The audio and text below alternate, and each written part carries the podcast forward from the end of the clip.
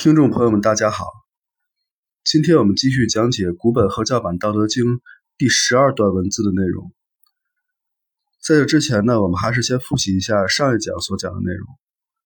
上一讲讲的是致虚恒也，守中笃也，万物方止，居以寡妇也，天道源源，各复其尽。这几句话的大意是，到达了虚的状态，就进入了永恒之中，一守内在，就专心一意了。万物才刚止息，停下来独自回归，天道像圆圈一样的循环，各自回归其尽头。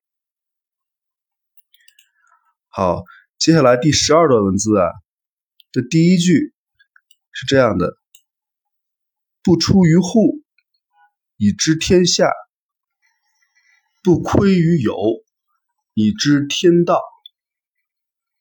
这个有字就是窗户的意思这句话讲的是不从门户出去而知天下事，不从窗户向外窥视而知天道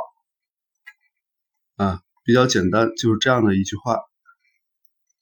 那通行本中呢，这句话写的是不出户知天下，不窥有见天道，是简单的三字句其实意思呢是差不多基本没有什么区别，只是在这个以知天道的知字呢，它把它改成了见天道这个区别不大，我们就不过于这个追究这个字的差异了。那这句话的意思我们具体分析一下。老子在这一段当中是讲了一个非常究竟的法门，能使人们的觉知和能力获得极大的提升。这个法门就是把注意力由外转向内，由物质转向心灵。如此一来，不仅化解了欲望，还有很多神奇的功效。不出门能知天下事，这在现代人看来并没有什么稀奇，因为现在是互联网时代，从网上我们可以知道很多，应有尽有。但对于古人来说，不出门而知天下可以说是一种奢望。古代社会信息相对闭塞，人们了解天下大事的方法无外乎就是靠口耳相传或阅读文章书籍，少数有追求的人必须要云游四方才能开阔眼界，增长见闻。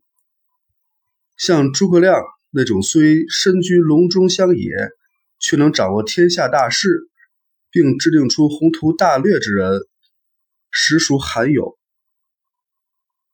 因此说老子提出的不出门而知天下，在当时来说是非常不合常理的。可老子是如何做到不出门而知天下的呢？是靠广交朋友多聊天来获取信息吗？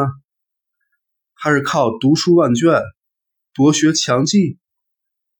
亦或像很多人所理解的那样，凭借一些朴素的道理和一些基本常识来分析推断世界上的一切呢？应该都不是。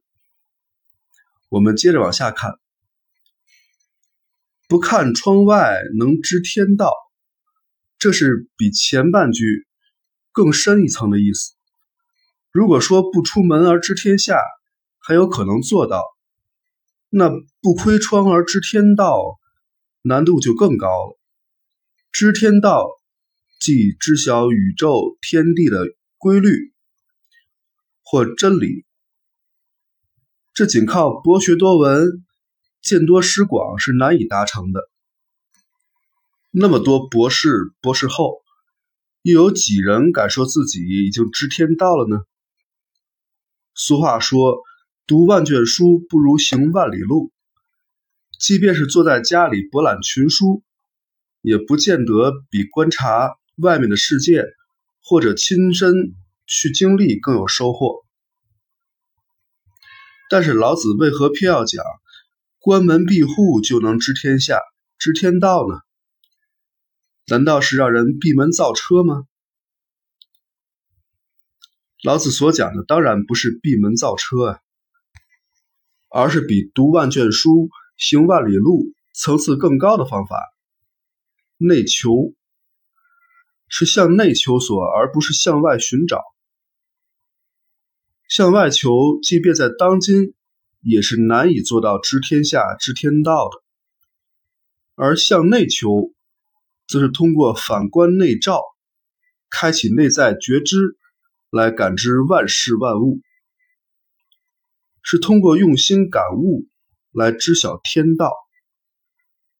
这种内求之法才是通往智慧巅峰的最佳途径。所以老子讲，明白四达，能悟以知乎。这就是告诉人们，不要依赖外在知觉，不用眼看，不用耳听，也能知天下、知天道。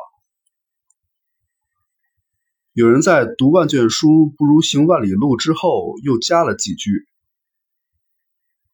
是这样说的：行万里路不如阅人无数，阅人无数不如名师指路，名师指路不如自己去悟。这同样也说明了外求不如内求之理。好，咱们今天这句话就讲完了。